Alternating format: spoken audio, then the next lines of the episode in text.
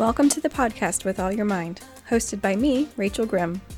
We're here to help understand the Bible with cultural and historical context, linguistic info, and other cool stuff. Enjoy.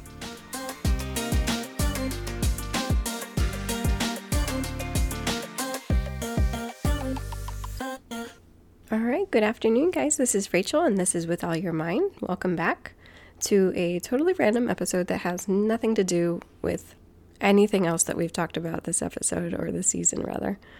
All right, so I thought it was time to we could do a few announcements, give you the plans for the podcast, and a friend told me that it would be good to have some background information on myself so that you know why you should listen to me, kind of what my credentials are and they're kind of random. So I haven't talked about them to this point because they're kind of random and they don't look terribly great on paper, but they amount to something, but not exactly what you might expect. So let me start off with a few announcements. The first one is that I'm going to start putting my podcast email into the show notes. It's just with all your mind podcast at gmail.com. That's just for if you wanted to communicate with me in any way up until this point, but you weren't sure how to do it. The email is there for you to use. If you have comments, if you have questions, and if you have any special requests, a topic that you would like me to cover, or even just email you back about. Um, if it's something simple enough that I can just shoot you back an email, I'll definitely do that.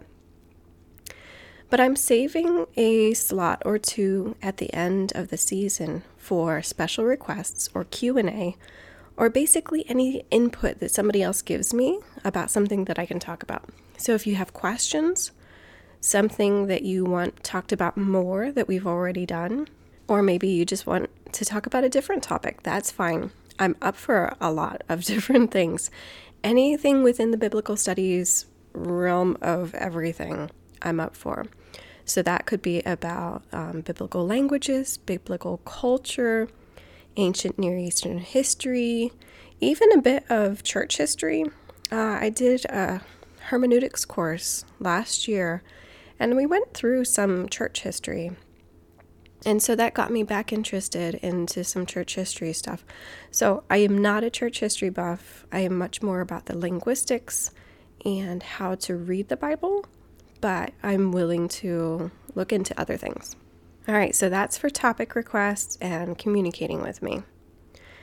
Um, but about the background, my background. So I'm going to give you a, a few different ways of how maybe I have any idea what I'm talking about when it comes to biblical studies. Okay, so my educational background first. My bachelor's is in Russian studies. Yes, I know. Totally practical and use it every day. No, I actually, it's what got me interested in linguistics and language in the first place. I took Spanish in high school and the language where I grew up, but I never really got into languages. Spanish just wasn't my style because usually when you learn Spanish, it's all about singing and drawing and all these artistic ways to learn the language, and that just wasn't my deal. And then I took Russian in college, and it was very grammatically based, and I realized I love grammar. So that got me into linguistics and languages in general. But then because it was Russian studies, it was everything about Russia. It was, and the Soviet Union, it was about the history and the culture and the geopolitics and the religion and my the main teacher that taught a lot of the courses in the program his name was father simon he was a russian orthodox priest as far as i know he's still teaching so i actually had a whole class on russian orthodoxy and we would go to his church his russian orthodox church as a part of the class so that was my first real digging in deeply into a religion of a, christian religion but not the same denomination or a sect or branch or whatever you want to call it that I was in. A really deep, intense look at it, and not just a cultural look at it, but the beliefs and the systems and the processes of another branch of Christianity. And so, with that, my minor was in philosophy.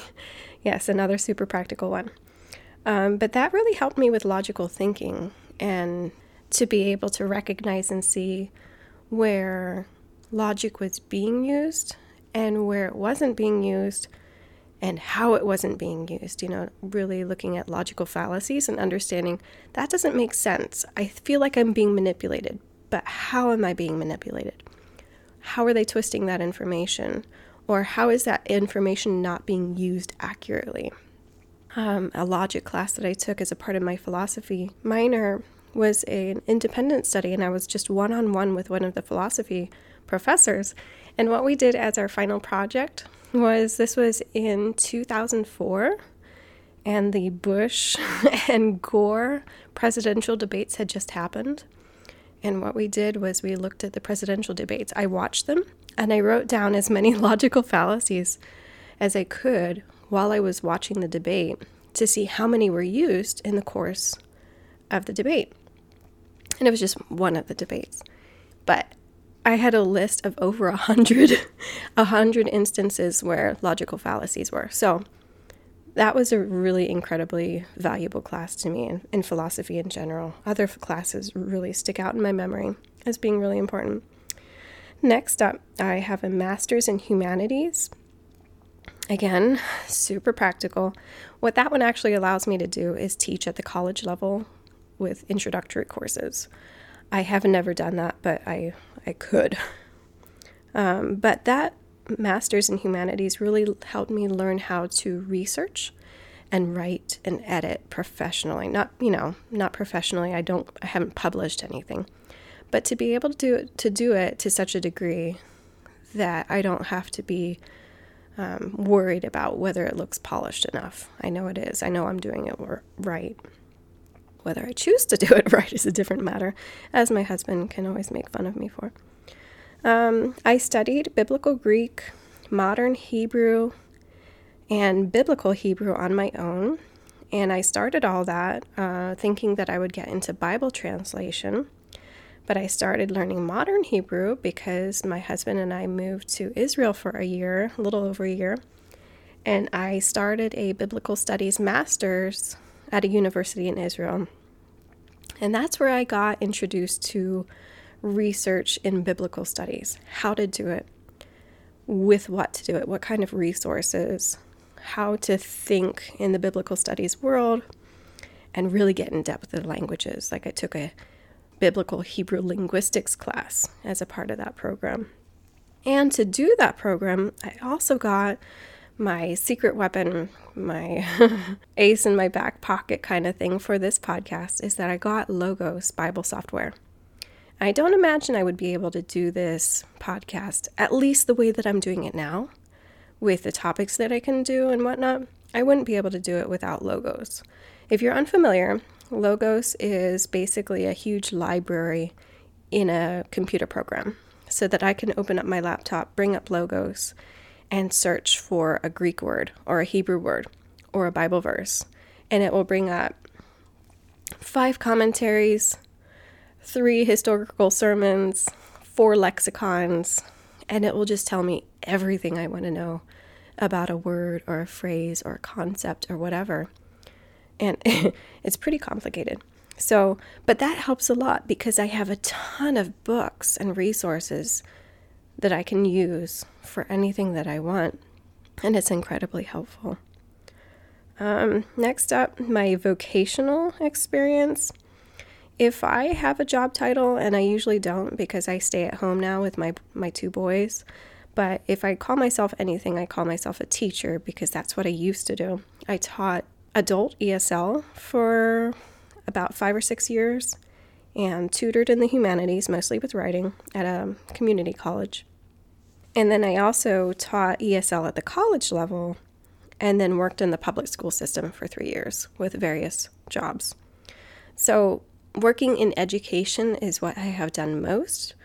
I've had various other jobs, but working in education and teaching are the two big ones. And then for my personal history that might add in, um, well, I grew up as a missionary kid. I don't know what stereotypes or connotations that that brings up, but I'm one of those. I took some missionary trips to Russia and Brazil and I thought it was important to mention that my church, the one that I've been with for about 15 years or so, has a really heavy emphasis on biblical literacy and familiarity.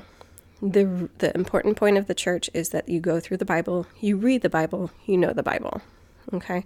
So, my overall Bible familiarity definitely started with my church because they emphasize that a lot.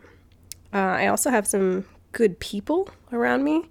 My dad is a pastor and a church history buff. My husband is a geopolitics and ancient near history guy.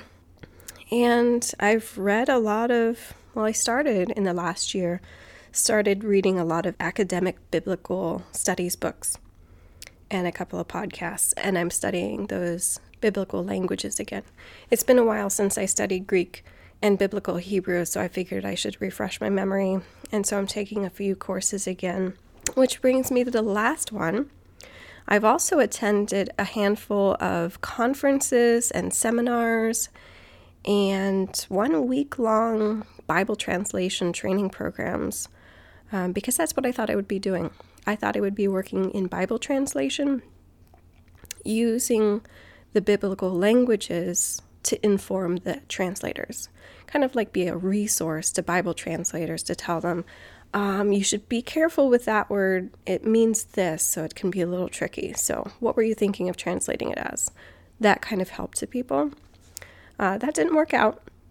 But when I think about this podcast and what I'm doing with this podcast, I kind of see it as the same thing that I would have been doing with Bible translation, except I'm doing it in English, if that makes any sense at all. I feel like in our culture today and in churches today, there's a huge breadth of understanding, but not much depth. We know a lot of biblical terminology. We have a lot of Christianese, right? I'm blessed. Um, you know, I'm sure you can think of a lot of it. But I don't feel like I'm not confident that people know what that stuff means. And it makes me really sometimes upset, sometimes sad, sometimes frustrated, sometimes passionate, um, just mostly fired up to help people understand what those things actually mean so that we can be sincere when we're using those words, so that we can be talking to a God that we know instead of a God that we've read about and feel like we should know but don't really. Okay. So that's one of my big things for myself personally is that I don't want to be a Christian just a name only. Somebody that feels like they know stuff, but if somebody asks me a hard question, I'll shuffle them off to somebody else and kind of stumble over my words. I want to know what I believe. And I want to help you guys know what you believe. Not just do it because you're a traditional Christian, you've just always been a Christian, your family has always been Christian, but because you actually know it and you believe it. And you believe it because you know it's true, because you've looked at it. You've looked at it in the face and you're like, yeah, that's that's for real. I know it because I've thought about it.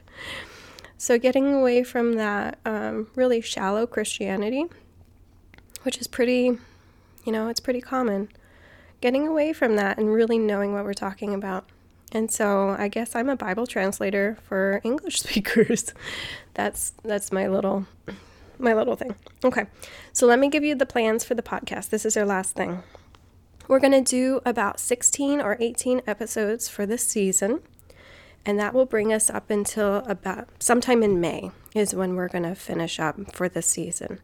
And if you guys give me ideas or topics for one or two episodes at the end, we'll probably end up with more like 18. If we don't, we'll end up with more like 16.